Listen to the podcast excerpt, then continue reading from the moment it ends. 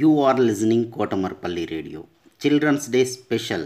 Storytelling and poems reciting competition in English, Hindi and Telugu is being organized by National Council for Teacher Scientists, NCTS India, Lokmark Foundation, ELTA Warangal Urban and Kotamarpalli Radio for students. 3rd class to 10th class, any student in India can participate. Last date 8th November 2020.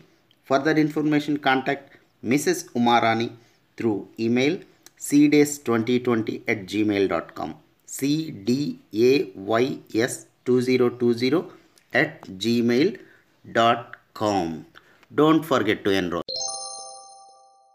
नमस्कार, मेरा नाम तनिष कुमार है। मैं कक्षा सातवीं का छात्र हूँ। मैं आपके सामने कविता प्रस्तुत करना चाहता हूँ, जिसका शीर्षक है कोरोना।